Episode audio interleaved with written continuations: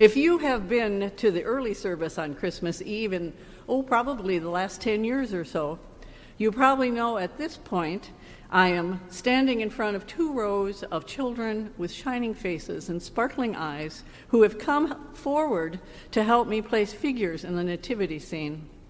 The hope is that a little piece of the story will be planted in their hearts to grow later. But on this COVID Christmas, there are no kids. I'm kind of sad. I miss you if you're out there.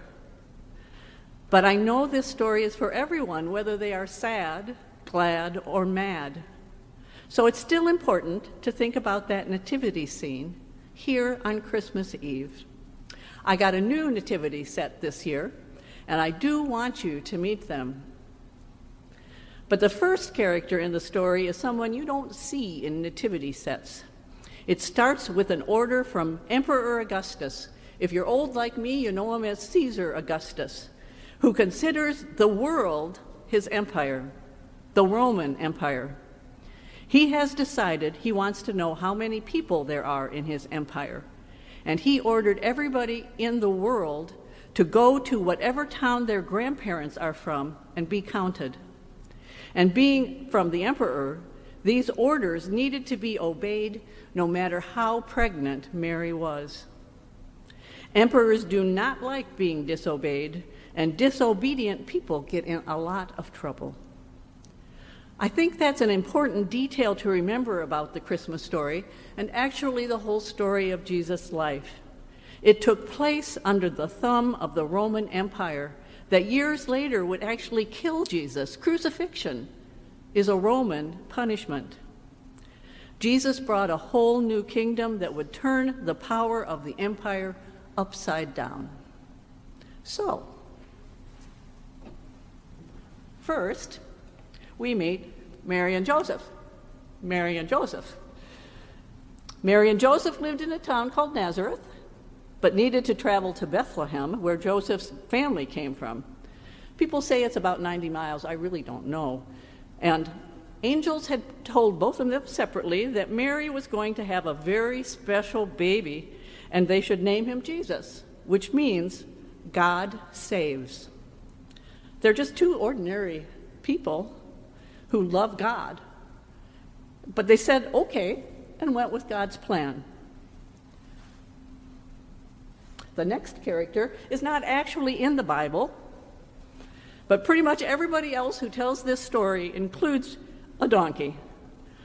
Personally, I think they would need a donkey for, if no other reason, to carry baggage 90 miles. And I suspect that once in a while, Mary may have had a ride on it. The next character really isn't a character, but it's a big deal on Christmas. This is the manger. We turn our attention to the main setting of Bethlehem.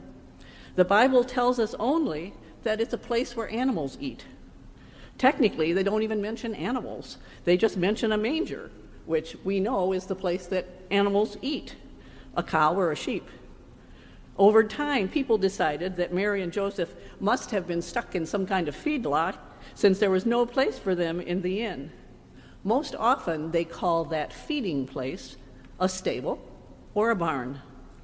But then lately, some people who know more about the setting than certainly I do and historical practices say it was actually a cave.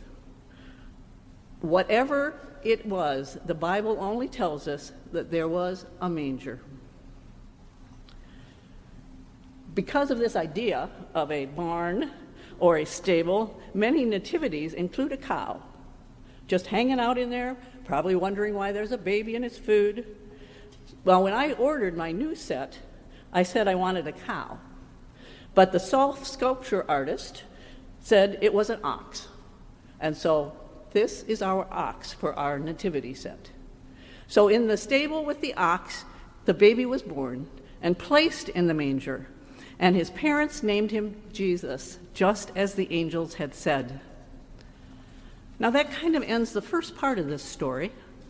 That's where Joey, who was reading, stopped, and Linnea sang a newborn Jesus in the manger, tiny and vulnerable human who parents help keep him warm and fed and safe and loved.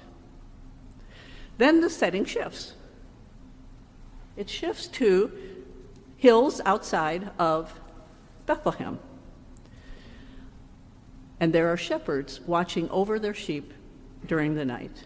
I only bought one shepherd, and I'm asking myself why, but I will probably order another one for next year.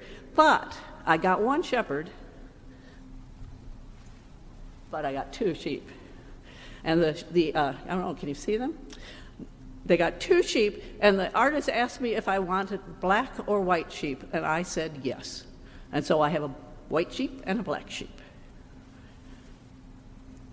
So, this is the part of the Christmas story that my daughter, who you just saw, loves to read at every Christmas Eve. And she loves it because in the cartoon, Charlie Brown's Christmas, Charlie Brown, who is taunted because of his Christmas tree, finally shouts out, Isn't there anyone who knows what Christmas is about? And dear, calm Linus says, Sure, Charlie Brown. I can tell you what Christmas is all about. And he walks calmly to the middle of the stage and he says, Lights, please. Now, I have to say that my daughter has been reading this many years uh, in the churches I have served, but she has never actually said, Lights, please. I expected it, but I didn't get it. But I know that David and I and Jenny all, when she stands up to say that, say, Lights, please. Then Linus goes on to declare the angel's announcement of, I bring you good news of great joy for all people. For to you is born this day in the city of David, who is Christ the Lord. That's what Christmas is all about, Charlie Brown. Good news for you. The Savior is born for you. And then finally, we have our angel of the Lord who came to ordinary people working in the night shift. God's big announcement of good news, of great joy for all of humankind at all times and all places was given to ordinary shepherds. I think that tells us something about God. This big announcement wasn't given to those in charge of the empire, it was shepherds at work at night. Finally, the angel told the shepherds, You can find him in a town, in a manger. You'll know it's him, well, because he's in a manger. Then Luke tells us a whole bunch of angels joined the first one to sing God's praises. Most nativity sets only have one angel, so you have to shut your eyes and imagine all the others filling the night sky. Then the shepherds ran into town where they found Jesus wrapped in cloths and in a manger. And then they were astonished and ran back to t- tell everybody this amazing news. And I don't even know you're going to see this one, but we come to our final figure. Doug, can we see them? If I put him here, I don't know what to do with him. Anyway, this itty bitty character is the one who is the center of the story. When I hold this little guy, I am once again astonished by God, so assuming, so fragile, so dependent. This one is named God Saves. This one makes all the difference in the world for everyone, always. Now, on regular Christmas Eves, I'm usually just speechless at this point and I don't know what to say, so I let the children, who are starting to get twitchy, go back to their family. But I found a, a quote from Karen Bowler, who is an associate professor at Duke Divinity School, and she had to say this about this ordinary and astonishing birth.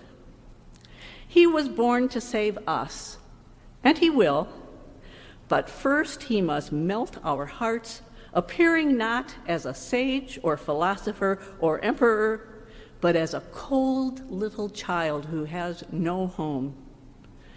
He, he disarms us with his tender vulnerability and summons us to enter his world as little children.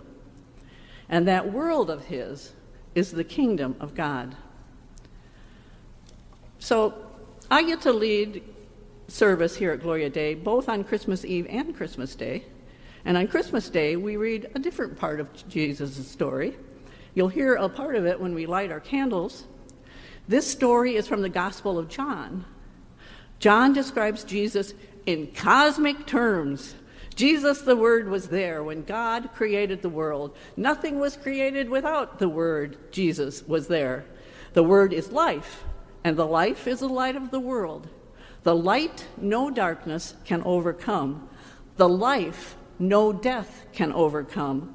The word that no silence can overcome. Now, all that really confuses my, my brain, but it's totally awesome in my heart. In those early verses of John, there's one more sentence that tells us what Christmas is about. It's almost as good as Linus's answer.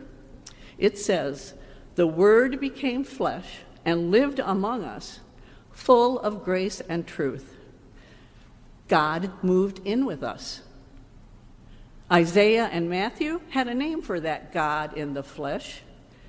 They called him Emmanuel, which means God with us. This word became human, and so this word knows exactly what it is to be a human in a time like 2020. I know that 2020 has been a long haul of separation, isolation, distancing, and death. I know it brought an economic crisis with the loss of so many jobs and small businesses. I know it has revealed horrible truths about power and privilege and keeping knees on people's necks too long. I know it has brought unbearable division, anger, and violence. And yes, thank God, it has brought a vaccine for our physical disease. And we just need to hang on a little bit longer. But recovery from all the grief, loss, and pain and injustice is going to take a whole lot longer. But then there's that little guy. The cosmic word does not abandon us. Emmanuel is with us. A new kingdom is breaking in. We've seen all of that, even in spite of the chaos. We've seen it in the compassion shown by all who work in the medical areas. There have been people stepping up and feeding their neighbors, filling food banks, buying coats or toys or gift cards. And there are white people supporting Black Lives Matter and diligently studying and searching their lives for how they have contributed to racism. These people, this human flesh, serve as God's hands and heart in the flesh. The God has moved in and has not left and all those who suffering, when we look in their eyes, we also see God in the flesh. And the adult Jesus tells us that when we serve them, we serve that vulnerable little baby named God Saves. Merry Christmas, and the peace of God which passes all understandings, keep your hearts and minds on Christ our Lord. Amen.